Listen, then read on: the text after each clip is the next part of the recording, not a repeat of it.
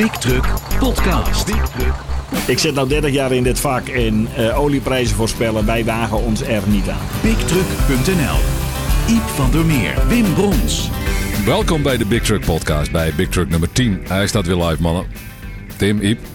Ja, goeiedag. Ja, hallo. Laat je even horen, hè. Ja. Ja, zijn we weer. Allemaal. We lopen zo even in vogelvlucht door de inhoud van Big Truck nummer tien. Verder te gast Germ Wiersma van Future Fuels uit Oude Haske over de mogelijke dieselcrisis. Dag Germ. Goedendag, Wim. En ook in het programma Günther Maters, straks van Koeltrans uit Angeren. Hij heeft zevenenzestig L N G-trucks, maar net als diesel is L N G even een probleempje qua prijs op het moment. Genoeg om over te spreken zometeen. Maar allereerst Iep en Tim over Big Truck nummer tien. Met D A F in Spanje, Kamerlid in de, in de cabine. Ja. De spottersactie in het D A F museum. Ja. Kom erin. Nou, nou, nou. Ja. Dat is weer een gevarieerd nummer, Wim. Ja, we zijn in Spanje geweest om met uh, nieuwe D A F X D te rijden. Dat is een nieuwe serie distributietrucks uh, van de fabrikant uit Eindhoven. En uh, daar hadden ze natuurlijk gezorgd dat het allemaal piekfijn in orde was. Met een soepel lekker weertje en een mooi uh, hotel. Um, maar waar het natuurlijk om gaat is dat je eventjes serieus kunt sturen met uh, de nieuwe auto. En uh, kunt verifiëren of de verhalen die ze vertellen een beetje kloppen. En uh, daarbij werd heel erg de nadruk gelegd op het zicht vanuit de cabine. Uh, dat was uh, bij de grote broer van de X D, de X G X F-serie, ook al een beetje het geval. Maar hier is dat natuurlijk veel actueler, omdat je met de X D de stad in moet. En er dan heel wat meer om je D A F heen gebeurt dan, uh, dan daarbuiten. En uh, ze hadden daar ook een goede route voor uitgezet, moet ik zeggen. Waarbij je ook meteen even goed kon sturen. En uh, ik zat uh, helemaal in de ochtendspits van het plaatsje Citrus. En uh, daar, uh, ja, daar was het een drukte van belang. En uh, daar moet je ervoor zorgen dat je dat allemaal veilig en netjes doet. En dat was eigenlijk uh, heel aardig om te doen. Ja, krappe weggetjes, veel rotondes. En uh, ja, wat Tim zegt, dat zicht vanuit die D A F X D is... Uh... Dat is, ik denk, het beste in de, in de branche op dit moment. Dat klopt ook wel, want het is ook het nieuwste ontwerp. Maar hele lage raamlijnen, uh, hele slimme spiegels... die veel, ook veel directzicht bieden, maar nog mooier is het met de camera's. Dus zeker weten, de camera's zijn mooier. Ja, dan heb je helemaal geen belemmeringen meer voor het directe zicht. Uh, een prachtige dode hoekcamera en dan ook ja. nog dat extra raampje in de rechterzijduur. En ja, je hebt een beetje het idee dat je in een stadsbus zit. Zoveel ramen zitten er om je heen, maar het is... Uh, Ja, het geeft wel een enorm goed zicht op je omgeving. Een goed gevoel dus ook. In control. Absoluut. En in een stad als Londen is het inmiddels een voorwaarde. De Direct Vision Directory. Nou, daar scoort hij heel hoog in. En ja, de verwachting is wel dat andere steden dat ook overnemen. Wat is dat precies, de Direct Vision Directory? Nou, er zijn dus regels voor wat je om je heen moet kunnen zien vanuit een uh, cabine. En uh, ja, een lange afstandsauto, ja, daar zit je heel anders in. Dan heb je gewoon veel minder zicht en een veel grotere dode hoek. En een stad als Londen wil dat soort voertuigen gewoon weren in de toekomst. Of nu al. En de verwachting is wel dat andere steden dat ook overnemen. Heeft er ook mee te maken dat uh, door alle toestanden in de wereld... Uh, er een soort bewustzijn komt dat we veel meer moeten gaan fietsen in de stad en wandelen. Dus dat er snelheidsverschillen ontstaan tussen weggebruikers. En dan moet uh, iedereen goed weten van elkaar uh, wat iedereen doet. En dat is gewoon een set met regels, uh, die, die Direct Vision Directory, waaraan een, uh, een voertuig moet voldoen als het in het centrum wil ja. rijden. Ja, ze dus hebben dat bij wijze van spreken het liefst dat je in een uh, aquarium gaat zitten. Ja, nee, begrijp ik. Ja, ja, dat het allemaal uh, glas wordt. Dat, maar dat, uh, ja, zover gaan ze gelukkig nog uh, net niet helemaal. Met de stroomrijregels wordt het meer een vissen komt, denk ik, Tim. Maar... Ja, ja, precies. Ja. Nou ja, D A F heeft in elk geval uh, gezorgd dat ook de stroomlijnvoordelen... voor een groot deel te behalen zouden zijn met deze X D. Ja, er is sprake van lagere gemiddelde snelheden, dus zullen die voordelen wat geringer zijn. En het grootste voordeel van D A F is dat ze natuurlijk heel veel plaatwerk kunnen uitwisselen met uh, al bestaande, vorig jaar geïntroduceerde generatie. Dus het is voor hun heel ja, efficiënt om ja. uh, de nieuwe twee truckseries met dezelfde componenten te hebben. Iets wat Scania bijvoorbeeld al ook al heel lang doet. Wat ik wel mooi vind is dat uh, allerlei dingen zoals dat prachtige digitale dashboard en zo. En alle, ja, het gevoel van luxe met hele mooie uitstroommondjes van de, van de ventilatie en zo. Dat is allemaal één op één overgenomen. Dus uh, ja. het, het comfort van een lange afstandstruck dat is, zit voortaan ook in iedere vuilnisauto, zeg maar. En dat is... Uh, ja. Andere merken heb, maar kun je soms een keuze maken voor een goedkoper dashboard of een digitaal dashboard. Bij D A F is er één dashboard en dat, ja, dat ziet er gewoon puik uit. Dat is, uh, ik vind dat ze echt een hele mooie stap maken hierbij. Van D A F in Spanje naar het D A F museum. Het is veel aandacht voor D A F in het nieuwe Big Truck nummer, hè? Nou ja, het, het, het museum uh, laat iets zien wat ze nog nooit eerder hebben laten zien. Dat zijn uh, hele mooie Tatra-trucks. Dus, dus die staan in het D A F-museum, maar verder heeft het Eindhovense merk daar verder weinig mee van doen. Waar het niet dat uh, die tentoonstelling moet aantonen dat er uh, nog wel wat overeenkomsten tussen beide merken zijn. Uh, bij de huidige serie bouwtrucks die uh, Tatra verkoopt, daar zitten D A F-componenten in. Dus dan moet je denken aan de cabine en aan de aandrijflijn. Maar uh, verder heeft Tatra een hele eigen chassis dat uh, zich kenmerkt door pendelassen. En uh, wat, ja, er staat een foto in het nieuwe magazine van een wat ouder type, maar dan kun je precies zien wat dat betekent. He, dat kan ik nu wel uitleggen, dat, dat je daarmee overal grip hebt op korte oneffenheden vooral, waar veel chauffeurs uh, ja, eigenlijk proberen te voorkomen dat ze daar overheen moeten. Maar met een uh, Tatra rij je eigenlijk overal rechtdoor. Dat, dat maakt allemaal niet zoveel uit. Okay. Overigens is, is Tatra wel voor een deel uh, in handen van D A F, toch? Volgens mij heeft D A F daar een uh, minderheidsbelang. Dat, dat zou kunnen, maar dat, dat zou ik zo niet weten. Okay. Maar het is in ieder geval, trekken ze samen op bij defensieorders. Uh, want voor het leger heb je een aangedreven voorraad nodig en die heeft D A F zelf niet. Juist. Juist. Uh, dus bijvoorbeeld het Belgische leger heeft een hele mooie order gescoord. Met, uh, ja, dat zijn, ja, je kunt het... Je zou het Tatra's kunnen noemen, maar dat is de D A F in de grill. Maar daar zit een chassis onder van Tatra. En uh, ja, daarmee kan D A F dus ook scoren op die uh, snel groeiende defensiemarkt. Doordat ze uh, gebruik maken van de uh, unieke eigenschappen van de Tatra-trucks met hun eigen cabines en aandrijflijnen. Wat er in het museum te zien is, dat is, dat is vooral uh, ja, oude spullen. En laat de historie zien van het merk. Er staan trouwens ook uh, de nodige personenwagens. Want een van de overeenkomsten tussen D A F en Tatra is dat ook Tatra langer dan D A F... personenwagens heeft gebouwd. Ja, klopt. En uh, dat was een vrij unieke uh, verzameling. En om die reden dachten wij van ja, daar gaan we toch eventjes uh, naartoe. Even aandacht aan besteden. Bij deze ja. Gemarkeerd ook. Dan ja. We blijven nog even bij D A F. Want uh, Iep is aan het rijden geweest met, samen met een politica in een D A F, toch Iep? He, hoe zat dat? Ja, dat klopt. Marielle Paul van de V V D, dus een Tweede Kamerlid. Uh, die was op een gegeven moment in Goedemorgen Nederland. En toen ging het ook over... Uh, ja. Uh, Het chauffeurstekort, uh, ja sowieso tekort en alles. En, maar dan ver, vertelde ze het verhaal over haar relatie met D A F. En uh, dat ze daar alles de fabriek bezocht heeft. En dat ze als een soort bucket, wist, uh, bucket wishlist, uh, had ze, uh, daar had ze heel hoog op staan. Dat ze een keer zelf wou rijden met een, met een truck. Ja, dat kon natuurlijk niet anders zijn dan een D A F. Dus wij hebben dat... Uh, we hebben toen meteen contact opgenomen met het ministerie. En met uh, rijschool uh, Leeuw, verkeersschool Leeuw in Eindhoven. En die zagen dat wel zitten. Dus we hebben een hartstikke leuke dag gehad. Waarbij zij een eerste rijles kreeg in een D A F-truck. In een D A F X G in dit geval. En uh, ja, hartstikke leuk verhaal. En uh, ze was hartstikke enthousiast. Het echte mooie verhaal vind ik wat eraan vooraf ging. Voordat ze zover kwam en, wat, en hoe die link tot stand kwam. Maar dat kun je allemaal in Big Truck lezen. Dat is echt... Uh... In het magazine. Het nieuwste magazine. Over hoe haar, haar vader in Nederland terecht kwam via D A F. Ja, dat bedoel ja, je. Ja. Dat, dat soort ja. dingen, ja. ja. Haar vader was dus een arbeidsmigrant die bij D A F ging werken. En... Uh, ja, een prachtig verhaal gewoon. Uitgebreid in het nieuwe Big Truck Magazine.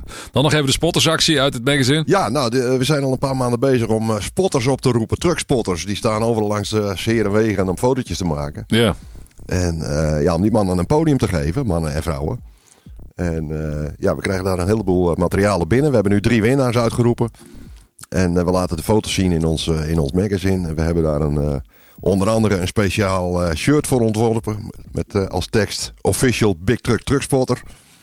en uh, ja, dat is, heel, dat is heel leuk. En ja, misschien komen er nog eens uh, goede journalisten uit ook. Ik ben zelf ook ooit begonnen met een cameraatje langs de A zeven. Uit enthousiasme, hè? Met het geleende fototoestel van mijn vader. Ja. Dus uh, ja, je, je ziet wat er van gekomen is. Huh? Nou. Uh, hoe kunnen ze foto's mailen? Hoe kun, hoe, hoe kun je een foto mailen als je, wilt, als je dat wilt? Uh, gewoon naar info at transwebgroup dot com.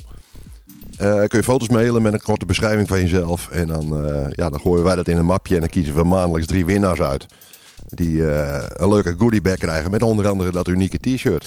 info at transwebgroep dot n l is het denk ik hè? Punt, punt com. Punt com, sorry. Ja. Ja. Bij deze genoteerd. En een groep op zijn Engels hè? Uiteraard. G R O U P. Juist. Group. De website staat daarnaast natuurlijk nog. Ook daar uh, ritselt het van het nieuws. Nou. De I L T was in de bocht weer met een inspectie in Limburg. Altijd leuk, hè? Dat, dat is, uh, tenminste, ik heb het idee dat daar veel belangstelling voor is. Voor dat soort artikelen ook, hè? Lijkt me. Nou ja, leuk. Uh, een nood, noodzakelijk, ja. Het is zo dat ze uh, daarbij zich concentreerden op uh, bouwtransport. En uh, ze kunnen op de een of andere manier, denk ik, dat ze, ze hadden het over weegbruggen. Dat denk ik dat ze die mobiele weegbrug bedoelen. Of nee, sorry. Die weegbrug bedoelen die langs in, de, in het uh, asfalt zitten. Ja. En dat ze daar uh, uit gegevens daarvan weten wie ze wel en niet moeten controleren. Dus uh, ja. ze proberen steeds toe te gaan naar een situatie waarbij ze niet lukraak uh, weet ik veel wie uh, van de weg afhalen. En dan eens kijken of er wat mis is. Maar dat als er al een wat sterker vermoeden is dat er wat mis is, dat ze dan... Die aan de kant zetten. Die, ja. En, ja. en was dat, dat was, het novum is dat dat bij deze controle eigenlijk voor, of voor het eerst, maar heel duidelijk aanwezig was. Die, die, die voorcontrole als het ware. Dat, dat kun je wel stellen. Dat kun je wel stellen.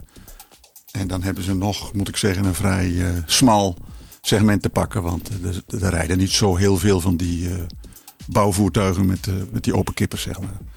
Nee. En uh, ik denk ook dat dat de reden is waarom ze eigenlijk uh, niet heel erg veel uh, te pakken hadden. Van mensen dus die, uh, die de dingen niet op orde hadden. En, uh, dus ja, er zat er dat toch viel mee toch, tussen. Inderdaad. Ja, er zat er toch een eentje tussen. Maar het, uh, ik, ik heb het in de ver verleden ging ik wel eens mee met zulke controles. En dan waren er toch wel ernstiger uh, incidenten te pakken. Ja. ja, nou was er één uitschieter met eenenzestig procent overbelading.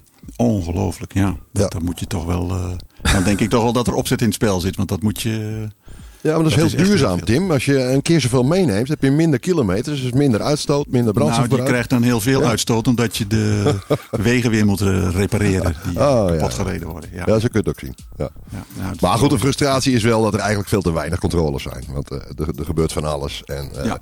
de, de goede vervoerders die irriteren zich eraan dat iedereen overal maar mee wegkomt. En ja. als, als er dan zo'n controle is, dan komt dat groot in het nieuws. Uh, ja. Maar de pakkans is minimaal natuurlijk in Nederland. Ja, dat is, uh, de inspectie is een voorbeeld van een instantie die behoorlijk uh, is uitgekleed onder uh, de laatste kabinetten. Ja. Want uh, er wordt op vertrouwd dat de branche zelf wel uh, zijn eigen boontjes kan doppen. Nou, dat zien we wel meer. En, yeah. uh, ik, ik heb nog geen branche gezien waar dat uh, goed werkt eigenlijk. Maar dat uh, is hoe ik erin sta. Ja, er wordt heel veel ingezet op thuiscontroles. Hè? Dus bij de bedrijven zelf, bedrijfscontroles. Uh, maar ja, dan mis je natuurlijk al die, uh, al die buitenlanders die hier rondrijden. Want ja, die kun je alleen maar staande houden onderweg. Want dan kom je niet op kantoor, want dat staat in, uh, in Boekarest of uh, in Warschau.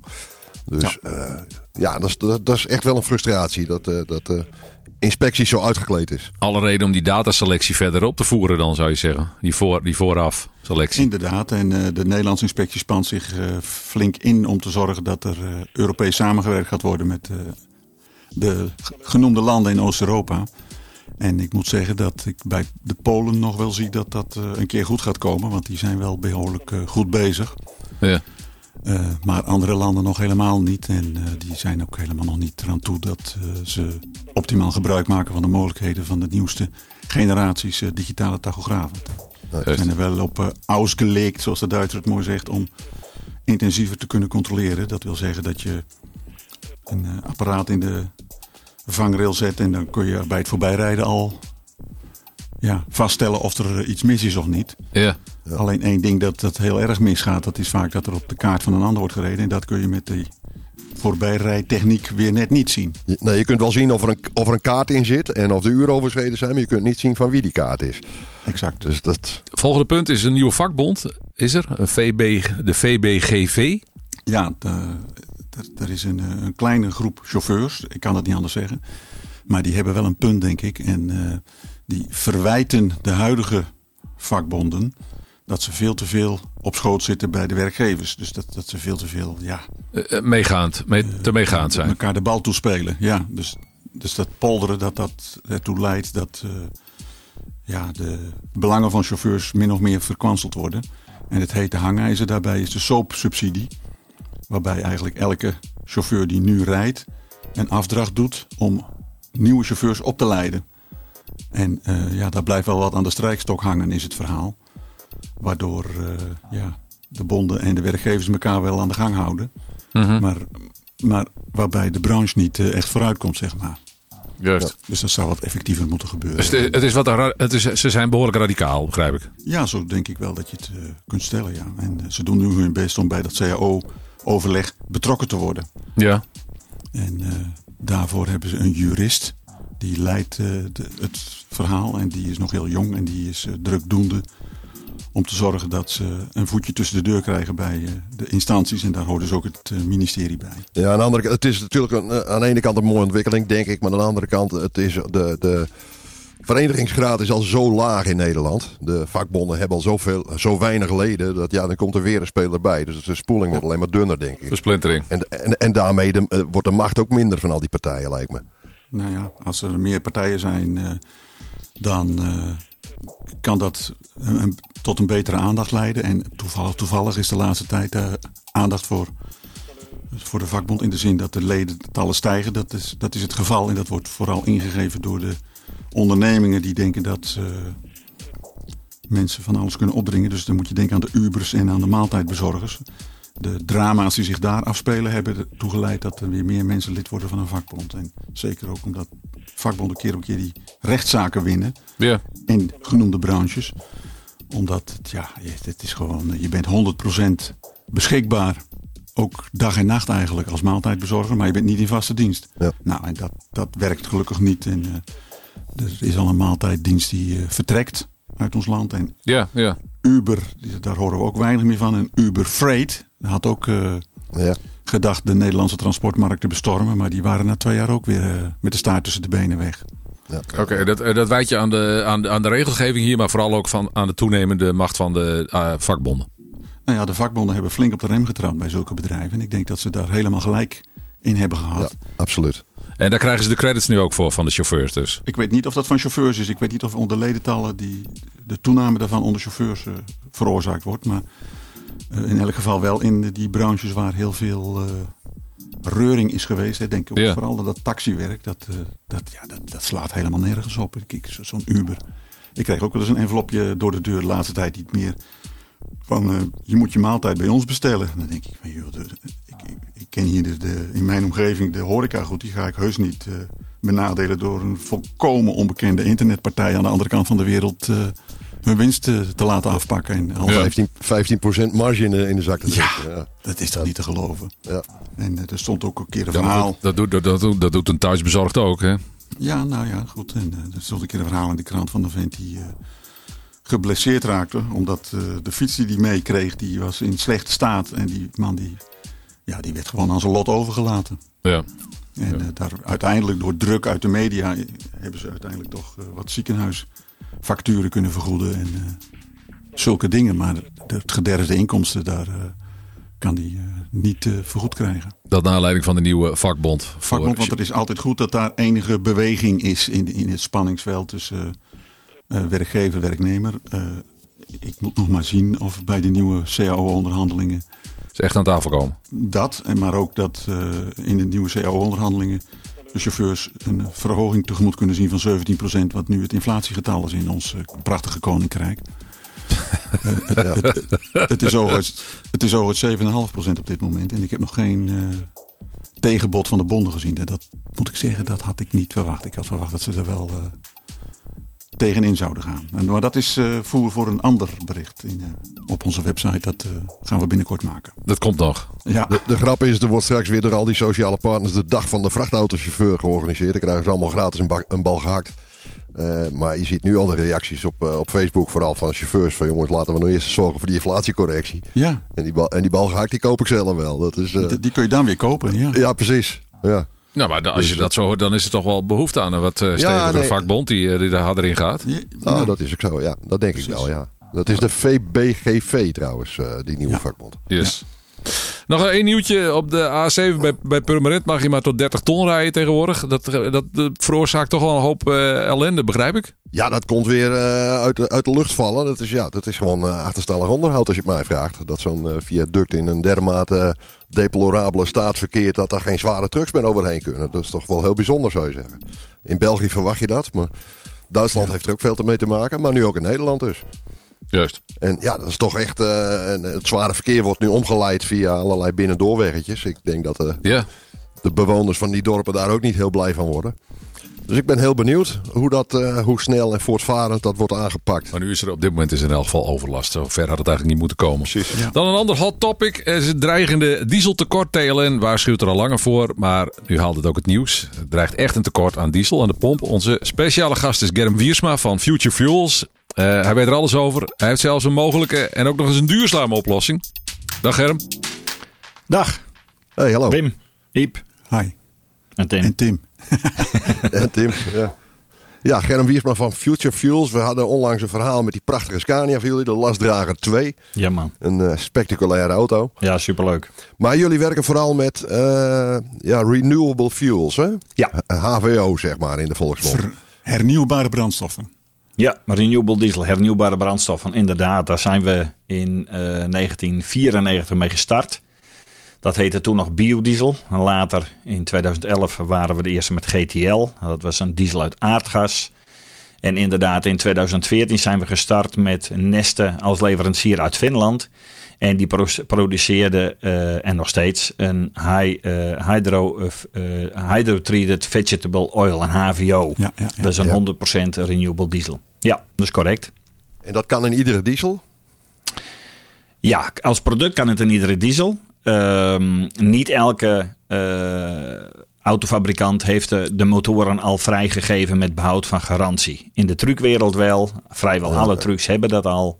Ja. Uh, in de heavy duty, he, de grondverzet ook wel. Maar in de personenwagen niet. En dat heeft niet zozeer te maken met het product. Als wel met zeg maar, het dieselschandaal en alles wat daarop rust. En met name in de personenwagens is dat dan een lastig ding. Ja, want... De, de, de voordelen van het spul, ja, het is niet fossiele brandstof. Uh, C O twee uitstoot, wat doet het daarvoor? Uh, dat is een beetje afhankelijk van de grondstof. Maar de grondstoffen die wij selecteren, die we dus kunnen aangeven bij uh, Neste. Dat zijn dus de grondstoffen die eerst een voedseldoel hebben gediend. En dan als afval, plantaardige afvalolie in de, uh, fabriek, in de fabriek worden verwerkt tot de H V O. Die hebben een uh, reductie uh, tot zesennegentig procent. Dat is dan de, de grondstof met de hoogste reductie. En dat is een reductie uh, van well to wheel. Van, van bron tot pomp zeggen we dan. Dus inclusief productie, transport van, uh, van onze Scania. en het ja. verbranden in de motoren. Ja. Dan is het dus een reductie van C O twee van zesennegentig procent haalbaar. Maar gemiddeld zeggen wij negentig procent. Dus dan hebben we al die elektrische dingen helemaal niet nodig. Als het gaat om C O twee reductie, nee, zeker niet. Nee. Oké. Okay. Nou, wacht even, die gaan natuurlijk naar honderd procent. Dus zolang je aan het verbranden bent, heb je uitstoot. Dus dat, ja, maar een kleinigheidje hou je toch, Tim. Ja, het leuke is dat er drie eh, onderzoeken liggen bij het Centraal Planbureau. Over, eh, zeg maar, de well-to-wheel van een elektrowagen. En dan is er maar weinig milieuvoordeel op C O twee. Want dan ja. pak je dus de productie en de verwerking en het opwekken van de elektriciteit, wat nog lang niet allemaal groen is, maar voor het grootste deel nog steeds ja. uh, opgewekt wordt door fossiele brandstof. En vergeet niet, uh, een windmolen en alles bouwen kost ook heel veel fossiele energie. Ja, ja, ja. Dus dat nemen ze dan allemaal mee. Dan is het verschil niet zo heel groot meer. Oké, okay, maar nu de hamvraag. Hoeveel van dat spul uh, kan meneer Neste produceren? Want hebben we daar iets aan met het oog op dat dieseltekort? Terecht, een goede vraag. Um, het jaarlijks verbruik in Nederland ligt zo rond de zeven miljard liter. Zo. Uh, bij onze buren in Duitsland is dat de tienvoudige. Ja, kijk, wereldwijd uh, is er al heel veel te produceren. En voor de Nederlandse markt staat er een fabriek in Rotterdam. Die produceert op dit moment vijf tot zes miljard liter per jaar. Dus dat is serieus, een serieuze hoeveelheid. Maar niet voldoende om alle diesel te vervangen. Nee. Maar is er mogelijkheid het opschalen? Want ja, je moet ook maar genoeg uh, grondstoffen vinden die uh, uit die voedselketen komen. Ja, wij hebben het geluk dat uh, in de Nederlandse markt uh, het introduceren van een renewable diesel uh, echt heel zinvol is. Waardoor Neste de Neste My Renewable Diesel ook officieel heeft gelanceerd in de Nederlandse markt. En je kunt je voorstellen dat zo'n bedrijf ook kijkt wat, zijn, uh, wat, is, wat, nou ja, wat is de toekomst van dit product in een bepaald land. En in Nederland is de behoefte aan duurzaamheid gewoon ontzettend hoog. Ja. En uh, grote bedrijven zijn ook bereid om daar een meerprijs voor te betalen. Want dat is gewoon Mooi. ook best wel fors duurder als gewone diesel. Ja. ja, dat is de tweede hamvraag. Wat kost het? ja, precies. Nou ja, dat varieert een klein beetje vanwege uh, zeg maar de regelingen die we in de Nederlandse markt hebben. Uh, En dat varieert een beetje afhankelijk van de Platts. Wat doet de dieselprijs? Maar dat zit zo tussen de tien en de dertig cent prijsverschil. Dus dat, dat loopt behoorlijk op. Ja. Oké, okay, maar is het nou ook zo als je die productie kunt opschalen, als je meer liters kunt produceren, dat die prijs dan ook naar beneden kan? Of is dat gekoppeld op een of andere manier? Ja, daar heb je gelijk in. Vele varkens maken de spoeling dun. Dat geldt hier natuurlijk ook. Um, Het is natuurlijk aan de andere kant zo dat als je het gewoon afweegt met betrekking tot wat is de schade op lange termijn aan het milieu, dat de vervuiler zou moeten betalen. En dat gebeurt dus niet. Dus de kostprijs van de renewable diesel heeft zijn prijs. En dat ligt natuurlijk in de grondstof en de verwerking. Uh, maar als je kijkt naar de aardolie, ja, die kunnen we in principe gratis uit de grond halen, bij wijze van spreken. En uh, ja, dan blijft, dan blijft natuurlijk de kostprijs ook laag. Ja. Dus de hoeveelheden aardfossiele brandstoffen zijn dermate veel hoger, dat dat gewoon moeilijk concurreren blijft. Dus ja, eigenlijk zou je een milieutoeslag moeten hebben op de diesel. Dat klinkt natuurlijk een Kijk. beetje vreemd uit mijn oren. Ja. Of uit mijn mond, want wij zijn ook oliehandelaar. Ja. Maar als het puur gaat op milieu, ja, dan roepen we in Nederland de vervuiler betaalt. Nou, dat is niet het geval. Nee, maar het is onderdeel van C O twee-beprijzing zou het onderdeel van Precies. zijn dan. Ja, ja. Ja. Ja. ja, dan zou je een, een toeslag willen op fossiele brandstof. Nou, ik wil geen toeslag hoor. Maar als je het gewoon vergelijkt wat de kosten zijn van een duurzaam product ten opzichte van het fossiele tegenhanger, dan zou je eigenlijk met een, een, een tax op die brandstof de productie van een duurzame brandstof kunnen ondersteunen. Zodat het dichter bij elkaar komt. Keurig. Dat is ja, eigenlijk een beetje de Misschien komen we in de komende maanden wel in de buurt van een, een prijsevenwicht. Maar ik dan ben niet door de toeslag. Ja. Nou. ja, je ziet het nu al gebeuren op dit moment. Hè. We hebben natuurlijk door corona ja. hebben we een achterstand in de onderhoud van de raffinaderijen. Dus uh, de capaciteit van de raffinaderijen is een beetje gedaald. Daar is met de prijs al wel rekening mee gehouden, maar de capaciteit is dus wat lager. Op dit moment uh, horen we dus over de sancties hè, van vijf december en begin februari volgend jaar op ruwe olie en op geraffineerd product uit Rusland. Ja, dat geeft nu een run op de brandstof. Wij hebben het op dit moment ontzettend druk met het bevoorraden van de, van de homebase tanken, omdat mensen allemaal hun tank vol willen hebben. Dus het is nu niet zozeer omdat we te weinig aanbod hebben. De logistiek is op dit moment even zwaar belast. Niet overbelast, hmm. maar zwaar belast. Ja. Maar wie, wie zijn nu jullie klanten op dit moment voor die renewable diesel, voor die, voor die H V O? Dat is met name transport. Onze markt kun je splitsen in twee uh, groepen. De retail, dat zijn de tankstations. De meeste mensen kennen daar de oliehandel natuurlijk van. Maar twee derde van de brandstof wordt eigenlijk gebruikt door bedrijven met een eigen homebase tank. En dat zijn uh, transportbedrijven, grondverzetbedrijven, uh, loonbedrijven, boerenbedrijven, jachtverhuurbedrijven. En zeg maar twee derde van alle brandstofomzet gaat via deze kanalen. En dat ziet een particulier eigenlijk niet. Nee. En Future Fuel uh, heeft dus dealers die dus beide bevoorraden. Zowel de retail als de homebase klanten. Maar dat zijn klanten die dus nu al bewust kiezen voor die H V O? Ja, we hebben een uh, sterk groeiend aantal klanten die kiezen voor uh, Neste My Renewable Diesel. Vanwege dus zeg maar, Uh, zoals een Coca-Cola en Nike. Uh, al die grote merken, uh, Campina, die zijn bezig met dit te implementeren in hun bedrijfsmodel. Maar ook bij hun uh, zeg maar leden. En uh, zijn vaak bereid om de meerprijs daarin uh, te gaan betalen. Om daarmee ook maatschappelijk verantwoord uh, zeg maar, uh, keuzes te maken. Uh, wat zij dus weer heel erg sterk gebruiken in de marketinguiting naar buiten toe. Ja. En ja, daardoor ja. zijn ze bereid om, ondanks dat het duurder is, deze stap nu al te nemen. En dan telt dat mee in hun carbon footprint die ze ja, dat is in hun jaarrapporten kunnen vermelden. Ja, ja, ja. ja en, en niet alleen communiceren, maar steeds eigenlijk tegenwoordig alle bedrijven zullen in de komende maanden en komende jaren geconfronteerd worden met een, een, een, een, het opstellen van je C O twee footprint. Ja. En elke liter diesel die je verbrandt, uh, en dan van well to wheel, hè, dus van raffinage, transport en verbranden in je dieselmotor. Elke liter diesel produceert drie komma vijfentwintig kilogram C O twee.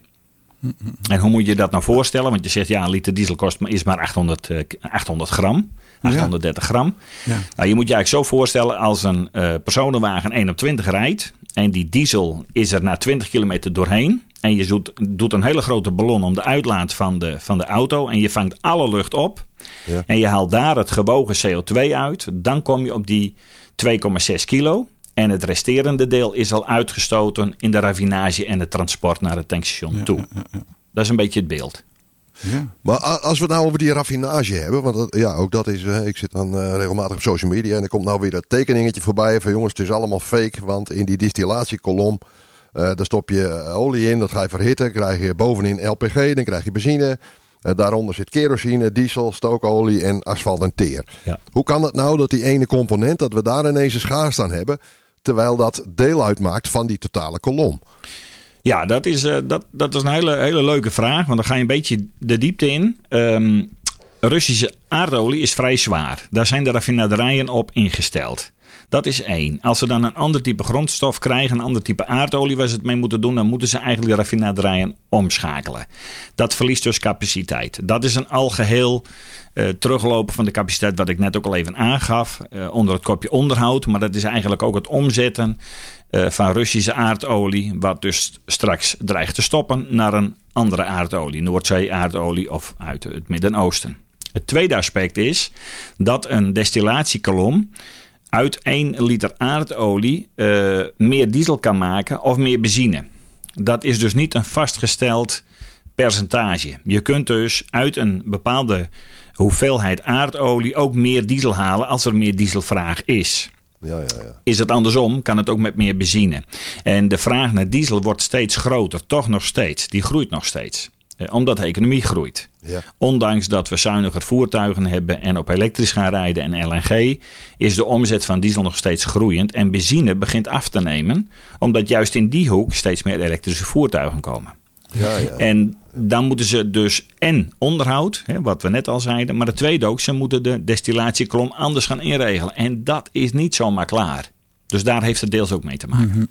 Het zou dus betekenen dat er ook een tekort aan stookolie komt. Uh, de stookolie is de onderste fractie, ja. De zwaarste fractie. Ja. Um, daar zouden ze ook in sturen, maar dan heeft het invloed op de fractie die daarboven zit. En dat is dan de lichte stookolie. Het is niet zo dat als jij uh, meer stookolie wil, dat dat ten koste gaat van fracties drie, vier, vijf daarboven. Het heeft alleen maar betrekking op de fractie die direct grenst aan dat andere product. Mm-hmm, mm-hmm.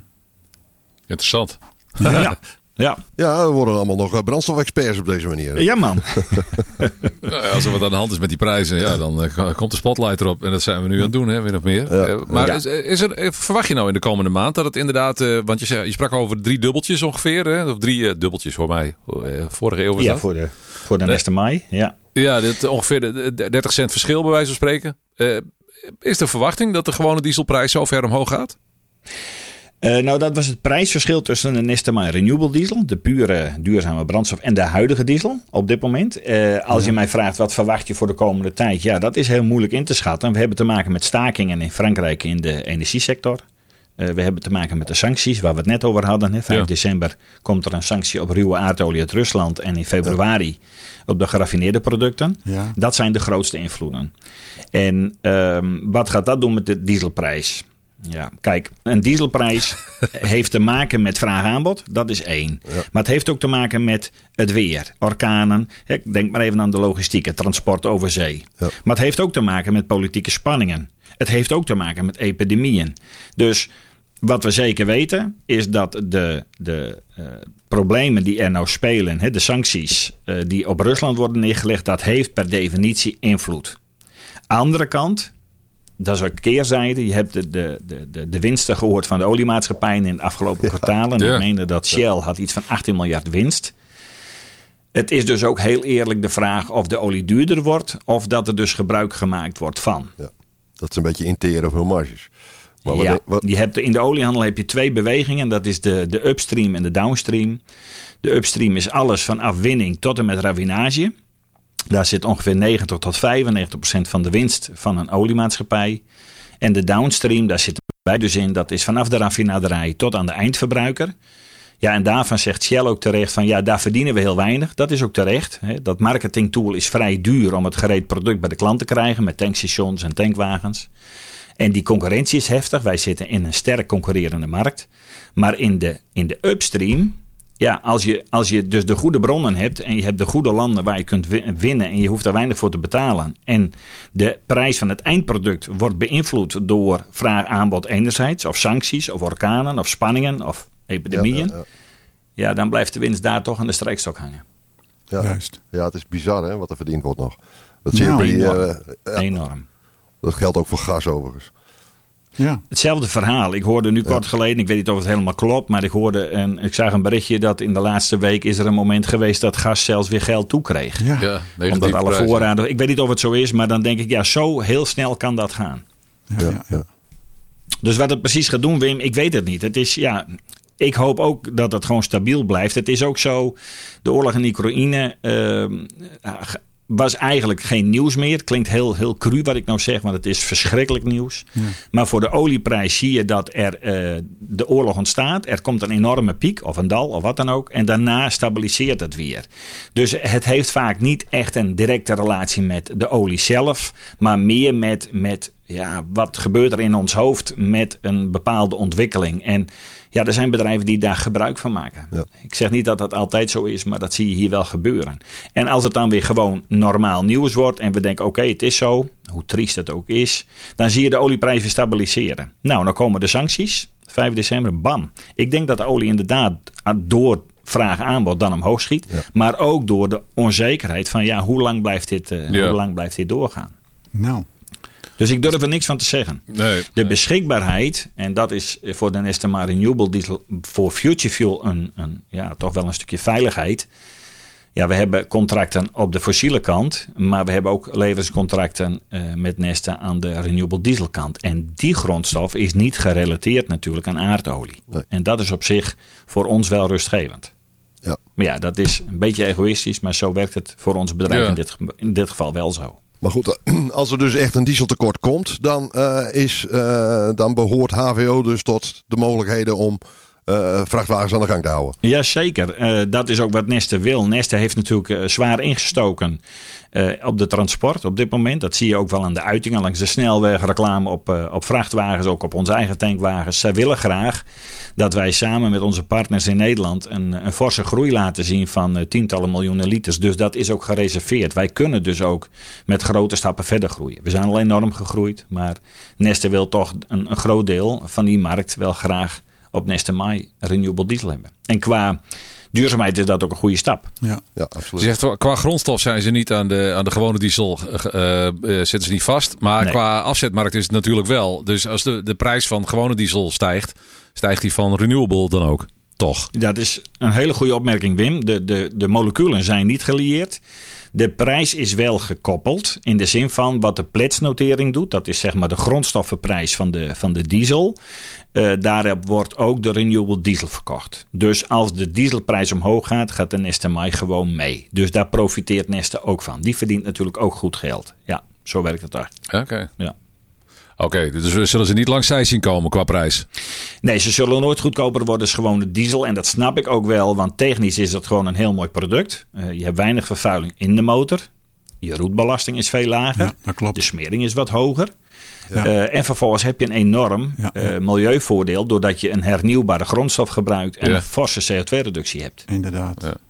Dus dat zou vreemd zijn dat je dat goedkoper gaat, uh, gaat verkopen als de fossiele tegenhanger. Ja, maar je zou wel als overheid uh, incentive kunnen bedenken. Hè? Bijvoorbeeld Juist. in Duitsland hadden ze de, hebben ze nog steeds de gratis Maut voor uh, L N G voertuigen. Ja. Uh, dat verzacht de pijn iets. Maar dat, uh, op zo'n soort manier zou je natuurlijk wel deze duurzamere brandstof kunnen promoten.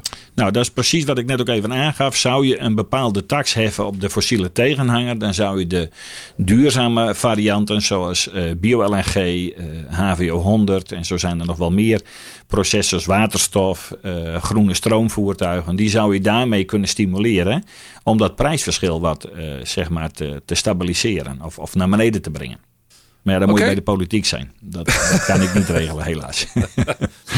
Ja, en als we het dan toch over de hoge brandstofprijzen hebben, ook de prijs van L N G is enorm gestegen. Tot een jaar geleden werd er door vervoerders geïnvesteerd in L N G trucks. Met die vloeibare vorm van gas kan namelijk tot tachtig procent aan C O twee bespaard worden. Maar ook de vrijstelling van de Duitse Maut was een mooie bijkomstigheid. Günther Maters van Koeltrans uit Angeren, die is uh, zo'n vervoerder. Hij kocht maar liefst zevenenzestig L N G trucks. Maar ja, met de huidige L N G prijs... is die uh, vloot eigenlijk niet zo rendabel meer. Hoe gaat hij daarmee om? Dat is eigenlijk de vraag. We hebben hem aan de telefoon. Günther Maters, goeiedag. Hallo Günther. Ja, hoe ga je ermee om? Ja goed, dat is een goede vraag. Uh, en de, inderdaad uh, is L N G uh, vanuit, een, uh, vanuit de kant uh, nu zeker een uitdaging geworden. Uh, een prijs die vanaf eerste september uh, ja, letterlijk door het dak heen uh, gegaan is. Uh, met uh, vier euro, uh, um, of meer dan vier euro per kilo. Uh, ja, dat doet wel, uh, dat doet wel een beetje en dat zorgt inderdaad uh, dat op dat moment uh, zo'n auto uh, verlieslatend uh, wordt. Uh, waarbij we, we, we vanuit onze berekening zeg maar naar vijftienhonderd euro per uh, week per auto uh, meer kost en dus uh, verlies maakt. Um, ja, dat zorgt wel even dat je, dat je bedrijf op dat moment uh, zeg maar in een modus komt van uh, een overlevingsmodus. Van hoe gaan we hiermee om en uh, hoe gaan we dat doen? Nou, dan gaat het, ja. dan gaat het uh, enerzijds met de gesprekken met de klant. Uh, van hey, uh, we hebben een probleem. Uh, kunnen we hier samen wat mee doen met leveranciers? Uh, dus vooral ook gezamenlijk uh, optrekken. Oké, okay, hoe lang gaat het dan duren? Hoe ziet de toekomst er überhaupt uit? Hè? Is er nog een toekomst van L N G als, als, dit, als dit de marktprijzen gaan worden? En zo, uh, ja, zo zijn we eigenlijk met elkaar in gesprek gegaan. Uh, waarbij we in eerste instantie uh, eigenlijk een plan voor, uh, voor zes maanden gemaakt hebben. Waarbij we ervan uitgingen van nou, hij kan zes maanden lang hoog zijn. Waarbij die echt nog wel, uh, wel iets zou zakken. Uh, dan moet ik zeggen dat ik, uh, dat ik blij verrast ben. Dat ik zie uh, dat die vanaf vandaag echt wel een heel stuk naar beneden gegaan is. Okay. Dus we, we beginnen langzamerhand weer een beetje uit de pijngrens te komen. Uh, mede ook natuurlijk uh, aan de ene zijde dat, uh, dat de diesel duurder wordt. Dus hoe duurder de diesel is, hoe, de, hoe, hoe gek dat ja. ook klinkt, hoe beter het is uh, voor ons L N G-verhaal. Uh, ja. dat, komt, ja. dat komt mede omdat uh, op het algemeen er wel dieselclausules zijn, maar nog niet echt L N G-clausules. Uh, maar goed, ja, het, is een, uh, het L N G-verhaal is een uitdaging. Maar ik heb er nog steeds eigenlijk volste vertrouwen uh, in voor de toekomst. Omdat ik, uh, omdat ik er eigenlijk wel zeker van ben dat in de toekomst uh, die alternatieve brandstoffen echt wel, uh, wel gepromoot gaan worden, maar ook noodzakelijk zijn om die C O twee footprint uh, te verlagen bij, bij, bij, eigenlijk bij alle bedrijven. Want iedereen moet vanaf tweeduizend vierentwintig kunnen aantonen dat je de C O twee aan het besparen bent. En dat je met die footprint bezig bent. Dus ja, ja goed, uh, laat ik zo zeggen, ik, wij hopen dat het nu even pijnlijden is om, om er straks ook weer optimaal van te profiteren. Ja. Maar voor nu is het zeker geen... Uh, in Londentje. En uh, uh, ja, doet het gewoon echt, uh, echt zeer. Ja. Het zure is natuurlijk, het is uh, het deksel op de neus. Want uh, jullie hebben geïnvesteerd in duurzame trucks. En dan zegt iedereen, ja, gratis mout. Ja, dat is één ding. Uh, maar een L N G-truck is natuurlijk ook behoorlijk duurder ja. dan een dieseltruck. En, uh, maar ja, dan krijg je dus wel het deksel op de neus met die, met die prijzen. Dus ja, dat... Dat lijkt me geen goed gevoel, zeg maar. Onrechtvaardig, ja. ja. Nee, ja. ja, dat voelt, dat voelt ook zo. En uh, natuurlijk kijken we, kijken we met de schuin ook een beetje van, nou, zou de overheid nog wat doen? Uh, nou, daar ben ik van mening van, uh, je moet het gewoon zelf oplossen. En uh, mocht de overheid iets doen, dat zou heel erg fijn zijn. Dat zou ook heel erg welkom zijn, hè, want het gaat echt over, uh, in ons geval, serieus geld wat je, wat je per week uh, verliest. Uh, ja. Maar in eerste instantie is het wel echt uh, de, de, ja, vanuit eigen kracht, uh, vanuit eigen beslissing hebben we natuurlijk ook die auto's uh, aangeschaft. Uh, Ja. Dat is anders dan bij sommige andere vervoerders hè, die het echt samen met klanten uh, opgezet hebben. Dus daardoor is het pijn bij ons ook wel wat groter dan, uh, dan bij sommige andere vervoerders. Ja. We hebben twee zaken, dus de langere termijn, hè, waarbij die footprint nog steeds belangrijker wordt. Maar de korte termijn is natuurlijk ook, nu de gasvoorraden in Europa op peil blijken te zijn, is, is ja. staat die gasprijs, uh, die is, de druk is daar vanaf, hè, uh, is op zijn zachtst gezegd. Ja. Dus, en, en als de komende maand die diesel enorm uh, duur wordt, of over de komende maanden... Uh, kun je dan, zou, je, zou het dan op, op korte termijn toch weer om kunnen draaien ook? Nou ja, dat is een, laat ik zo zeggen, dat is natuurlijk soms een beetje de hoop die je dan hebt. Van, ja. het, zou er niet, het zou er niet zo zijn dat wij straks uh, misschien wel, uh, wel weer de lachende derde zijn. En, uh, en, en dan uh, het voordeel weer kunnen doen dat de L N G misschien wel goedkoper is dan diesel. Uh, nou ja, laat ik zo zeggen, daar durf ik nog niet helemaal op te hopen. Uh, het is te mooi om waar te zijn. Ja, het zou, het zou, ja nou, het zou wel fantastisch zijn. Dat moet, dat moet ik zo eerlijk ben ik ook alweer. Maar goed. Uh, We hebben met ja. Germ Wiersma, een brandstofspecialist in, uh, in de podcast. Uh, Germ, hoe, hoe zie jij het? Die, die, ontwikkeling, die prijsontwikkeling van gas en, en diesel. Gaat dat weer naar elkaar toe kruipen? Of? Ja. Als de dieselprijs omhoog gaat en de gasprijs gaat naar beneden. Kijk, die twee grondstoffen zijn gewoon niet gekoppeld. Nee. Dus uh, wat meneer Günther zegt, dat klopt. En uh, als de diesel dus inderdaad door vraag-aanbod en de sancties van Rusland uh, een, een, een stijging laten zien straks, of nu al misschien, dat gaan we, gaan we controleren, gaan we volgen. Ja, dan zou dat inderdaad uh, weer kunnen omdraaien. Ja. Het is echt moeilijk te, het, het is moeilijk te, te zeggen eigenlijk hè, allemaal. Er zijn zoveel factoren die meespelen. Zeker. Het is gewoon een glazen bol. Het is, uh, olie is alles. Ja. Olie is niet vraag en aanbod. Olie is, nou ja, dat zeiden we al, uh, is weer, ja. is orkanen, politieke Politiek. spanning. Ja. Het heeft heel veel invloed en omdat het wereldwijd is. En ja, aardgas natuurlijk op een andere manier ook. Alleen die twee grondstoffen die hebben een eigen kostprijs die op een andere manier werken. Ja. Wij herkennen dat al uit de tijd van negentien vierennegentig, toen we begonnen met biodiesel. Toen was er helemaal geen koppeling tussen de grondstoffen voor uh, biodiesel en fossiele diesel. En hadden we dus ook een notering die volledig anders liep als uh, de Platts-notering, de grondstofprijs voor de diesel. En kregen dus inderdaad soms hele goedkope biodiesel. En, uh, en ook andersom. Dat, uh... waarom, is dat, waarom moet dat allemaal gekoppeld zijn eigenlijk? Als het toch totaal verschillende producten zijn? Ja. Nou ja, dat zie je bij L N G dus. Dit is een niet gekoppeld product. Ja. Alleen uh, de H V O is wel een gekoppeld product. Ja. Omdat het ook in dezelfde dieselmotor kan. En dan willen de klanten ook een, eenzelfde constructie. We hadden het net even over de dieseltoeslag. Ja, dat, dat, dat zijn allemaal dingen die, die hebben we bij de H V O inmiddels al wel. Maar als ik dan even terug, even terug naar Koeltrans. Jullie hebben dus wel uh, die auto's allemaal nog rijden. Want ik ken ook vervoerders, die hebben ze aan de kant gezet. Die hebben ze geschorst. Ja, nee, wij, wij hebben, wij hebben ook, ook, ook, ook even wel met die, met die uh, keuze geleefd van gaan we ze stilzetten. Maar goed, we hebben de chauffeurs, we hebben het werk. Uh, en de auto stilzetten was, was in ons geval niet de optie. Nee. Uh, wel bekeken, maar uiteindelijk ervoor gekozen om, om de auto's wel gewoon te laten rijden. En... Uh, het personeel en de klanten gewoon te behouden en te bieden. Ja, het is ook een te groot deel van de vloot, hè, denk ik dan, om ze stil te zetten. Precies. Dat, ja, dat heeft, dat, dat is een derde, een, een derde van je vloot, ja, ongeveer. Ja, dat zou veel te veel impact hebben, ja. Je, zei net, je had het net over, er is wel een dieselclausule vaak, maar geen L N G-clausule. Hoezo is het niet gewoon een brandstofclausule eigenlijk? Nou ja, goed, dat is, ook, dat is eigenlijk zoals wij nu wel, wel naar de zaak kijken. Waar, waar klanten in het verleden dat, dat toch wel een beetje de boot afhouden. Maar we zijn nu wel op die manier meegenomen om, om te zeggen, van, ja, wij, hebben, wij hebben gewoon een brandstofclausule. We hebben twee soorten brandstof. En de verdeling in ons wagenpark is duidelijk. En op die manier hebben wij een brandstofclausule ontwikkeld. Um, en ja, die is heel transparant. Ja. Maar goed, dan, die zorgt dan ook uh, voor de klanten die daar, uh, die daar wat in zien. Dat je inderdaad op het moment dat L N G wat goedkoper zou zijn dan diesel, daar ook wel weer echt je voordeel mee hebt. Ja, het is spreid je kansen op dit moment, hè? Niemand weet waar het echt heen gaat. Ja. Dus. Nee, nee, klopt, klopt. Nee, ja, dat is... Ja. Ja, ja, ja. Is het, uh, Günther, voor uh, jouw klanten beter te verkopen wanneer je met bio-L N G gaat rijden? Ja, we rijden nu met dertig procent bio-L N G. dertig procent is bio-L N G. Uh, ja, vol, volgend jaar verwachten we honderd procent bio-L N G te gaan, uh, gaan rijden. Medio volgend jaar. Is dat dan ook nog weer duurder dan fossiele L N G? Uh, uh, is nog niet uh, heel duidelijk. Oh, dat, dat, dat is nog uh, in progress, zeg maar, die, prijs, uh, die prijsniveaus. Ja, exact. En die, die, maar uh, hier is het wel weer zo dat de prijs van bio-L N G gekoppeld is aan die van gewone L N G. Ja. Dat wel? Ja. Okay. Klopt. Nou. Ja, nou, ik, uh, ja, ik wens je veel uh, sterkte en wijsheid met al die prachtige duurzame voertuigen. Dank je wel.